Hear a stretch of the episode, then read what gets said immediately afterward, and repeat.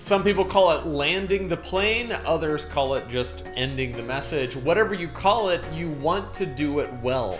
The way you end your sermon is crucial to the way that your listeners perceive the message, take action on the message, and apply the message. You want to end it well. That's why in this episode, we are going to talk about the four biggest mistakes to avoid when ending your sermon.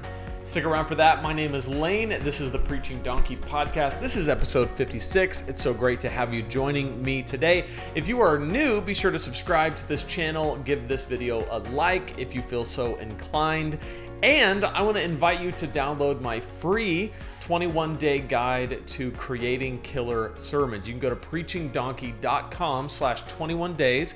It's a three week, three step process that will walk you through how to create and deliver a compelling message. So, whether you've been preaching for a long time and you just want a fresh perspective on a different way to study and a different way to prepare, it's definitely for you.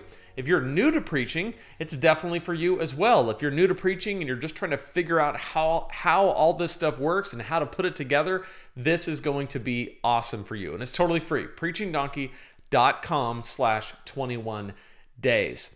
All right, I am actually revisiting an article that I wrote on preachingdonkey.com, which you can find if you go to preachingdonkey.com. This was one of the first articles on the site way back in 2014. It's an oldie but a goodie, and we're going to read through my article and I'm going to agree with myself. or maybe I won't agree with myself. But the point is, I'm going to read through what I wrote and I'm going to see if it's what we can draw from it today because I really think that these four mistakes are still very common. I see them all the time and they can they can and should be avoided. How you begin your sermon is vital. So let's just start there. How you begin a sermon is so vital. It can be the difference between your listeners checking out or deciding to pay close attention. The things you say at the beginning of a sermon are what your listeners subconsciously use to build a framework for your whole message. If your thoughts are murky and unclear, you're laying an unstable foundation. So I talk a lot at Preaching Donkey about how crucial it is to begin your sermon well. And I've got videos on that and articles on that. How you start your sermon is so vital. But the way you end a sermon is just as important. If the closing of your message is disorganized and unclear, then your listeners will walk away feeling the same way about your message that it was disorganized and unclear. I've written extensively about the important role you play as the communicator in setting the tone for how your audience perceives your message. This is something that's so important for us to realize and understand as preachers that anytime you are communicating from a stage or from a platform, anytime you're doing public speaking, you as the speaker, and in this case, you as the preacher, set the tone literally for how everyone feels about that experience. So if you're awkward and a little bit kind of unclear and unsure, they're going to feel that awkwardness and that unsurety and that disclarity, if that's a word. If you are confident and you are, I'm not, when I say confident, I don't mean arrogant, I mean confident. There's a difference. You're confident in what God's going to speak through you. You're confident what God's going to do. And you are confident in your ability to let God speak through you. Like you've prepared well and you get up there and you're ready to go. People are going to feel that confidence. They're going to be confident in you and they're going to be, they're going to, it's going to give them an opportunity to relax they don't have to worry about you. They don't have to feel for you. This is why it's so vital to work on your preaching craft, your game, the way you do it. Because the more confident, the more prepared you can be, the more relaxed and subsequently open to hearing the message your audience is going to be. It's a really important thing to understand that you set the tone. When I first began preaching, I would prepare relentlessly for the first five minutes of my sermon. I wanted my opening thoughts to be perfect. I would prepare the opening remarks and the body of the sermon with careful detail. But when it came to the end of my message, I would just let the sermon kind of close itself. Has anybody ever been there?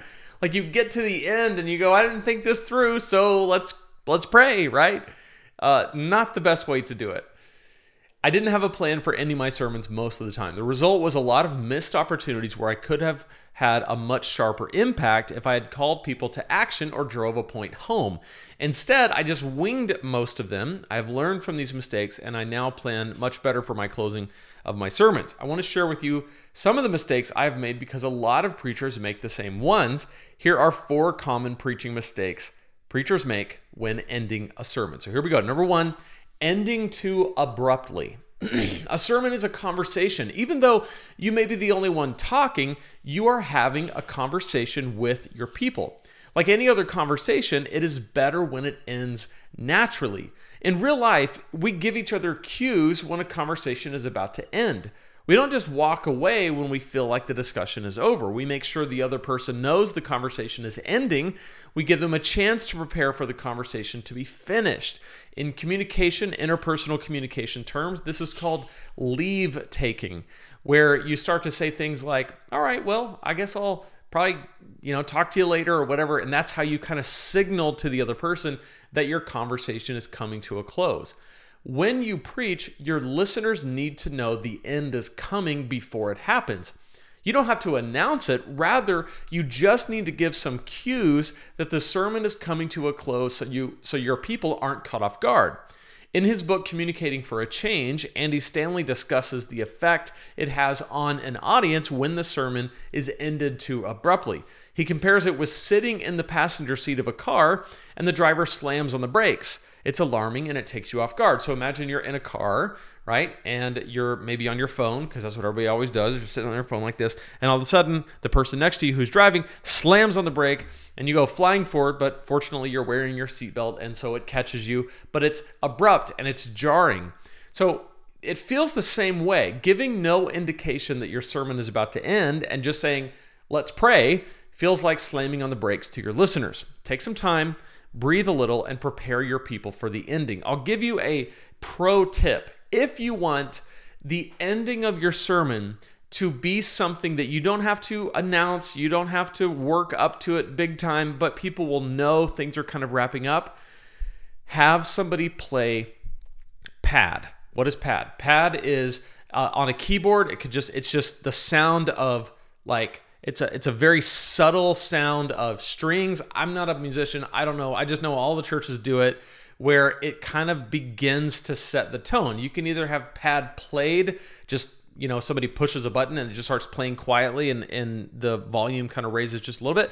Or at my church, somebody actually walks out and gets on the keys over on the side and they just begin to play this very subtle pad begins to set the tone and it lets people know there's only about five minutes left. So you might as well pay attention because it's coming to an end. It's a way to not end too abruptly without it being something that you have to always think about. And one of the w- best ways to do this is have something that you say that they know is the thing that triggers them either coming out or playing that pad. I've seen this done and I've done it before where I just say, as we wrap up, that's the phrase. As we wrap up, I just want to say this one last thing. Or as we wrap up, I want to show you where Jesus did this really cool thing. Or as we wrap up, I want to show you one more thing that Paul says in this text that I think we really need to take hold of. Or as we wrap up, I want to tell you this story. So that phrase, as we wrap up, just kind of lets the person know, okay, now it's time to come and begin to play the pad. Now, if that doesn't resonate with you, if you don't want to do it, that's totally cool. But the principle still remains ending too abruptly is jarring, so you want to avoid that. Now, number two is the other side of that, ending too slowly. On the other end of the spectrum is to take too long to close. A long, droning ending to a sermon can be just as bad as an abrupt one. I had a pastor growing up who would say, and one more thing as we close. And then 15 minutes later, he would say, and one more thing as we close. I couldn't trust him, right? It was frustrating. A natural ending to a conversation doesn't go on forever. Give people an appropriate amount of time to know your sermon is ending, point their thoughts in the direction you want them to go, and end in a timely way. Continuing to ramble at the end of a message is one of the best ways to kill the effectiveness of your content. So you don't want to continue to ramble. You want to have a decisive and clear ending. You want to land the plane if you think of it, this this this thing we talked about of being the passenger seat and somebody slamming on the brakes, a way of thinking about ending too slowly is you're in a plane and they keep circling the runway, right? They can't quite land, so maybe they even come down for a landing and you think, okay, we're about to touch down, and they come back up, right? And they circle a little bit more. That's what it feels like when you end too slowly. You don't want to do that either because you start to lose the effectiveness of what you're saying. People are not paying attention anyway. They are not hearing you. They're thinking about lunch, they're looking at their phone, they're checking the scores. I mean, they're just doing anything else because you have indicated that what you're saying is scattered and unclear and not that important, and they're just not going to listen. So don't do that end in a timely way, not too abruptly and not too slowly. Mistake number three restating your whole sermon in summary form. So, restating your points is fine. Restating the most important point is even better, like your bottom line. I love doing that to revisit the bottom line and bring the whole message back to that main idea that everything hinges on and everything is anchored to. That's great. But what mer- but where more where most pastors go wrong is when they use the last few minutes to say everything they've already said just one more time, right? The old tell them what you're going to tell them, tell them, tell them what you told them. That repetition and the idea is that they're going to remember it. That can be effective. However, it can also be overbearing and pedantic, and you start to just not communicate anything because, again, people are not listening. This is not a good usage of your closing. You should use the body of your sermon to preach your sermon. You should use the end to drive the point home. Give application, a call to action, a challenge, inspire people or encourage them. Your ending is when you make the message stick. And you don't make the message stick by just repeating what the what the message said you make the message stick by giving people a way to apply it. So don't use those valuable moments at the end of the message to say what you've already said in the same way you've already said it. The point is to figure out what is the most important thing to say and say that and give people a way to respond. And this leads to mistake number four, which is failing to give a clear application or way to respond. One of the things that makes a sermon different from other mediums like lectures or lessons is that a sermon is a call to action. Literally, to sermonize is to motivate people to change course, to live differently, to think differently, to do something. You want your sermon to give people some handles to grab onto. The closing is a perfect opportunity to introduce or reinforce the application of your message. What do you want your people to do as a result of what they just heard? What do you want them to think? How should they respond? The closing of your sermon should make these questions crystal clear in everyone's mind. These are the four mistakes I've had to work through. Okay. I've not mastered my sermon endings, but I try to avoid these mistakes as much as I can. So, my question for you is what are some mistakes that other preachers make while ending a sermon? What mistakes do you make? And what can you do to improve. So, when it comes to failing to give a clear application, your sermon's ending should be the time when you hand off the baton to your listeners, just like I did, where I said, Hey, what are the mistakes that you have made? What are some other mistakes? That's a call to action that is inviting you into this conversation. That's one of the ways that you can do it where you can make sure that you don't make that last mistake. So, ending too abruptly, ending too slowly, restating your whole sermon in summary form, failing to give a clear application or way to respond. So, what can you do? How can you avoid these mistakes? What you can do is focus on the positive side of this, right? If this is like inversion thinking where you're you're thinking about the mistake, you're thinking about the negative, it's actually a really effective way to learn the positive action. so when it comes to ending too abruptly or ending too slowly, let's focus on ending right on time. Like what is the best way to both indicate that a close is coming and end in a timely way and not drag it on? Focus on that. And if you can use the music, it makes it even better. And if you put all these together, when you get to the point where you are ending the message, don't just restate it in summary form. Rather, pull out the best and brightest and biggest point that you wanted to make, like your bottom line, and re re emphasize that and then give a clear application or way to respond. If you do those things, end in a timely way, reinforce the bottom line, and then give a clear application where you are stating this is what you can do with this message. This is what I want you to do with this message. And it could be a lot of different things for different people, but it is a clear action that they can take based on their situation, then you have done well. I would love to hear from you what you think in the comments if you're watching here on YouTube. If you're listening on one of the many podcast players, please leave me a review. If it's five star, I would appreciate that so much.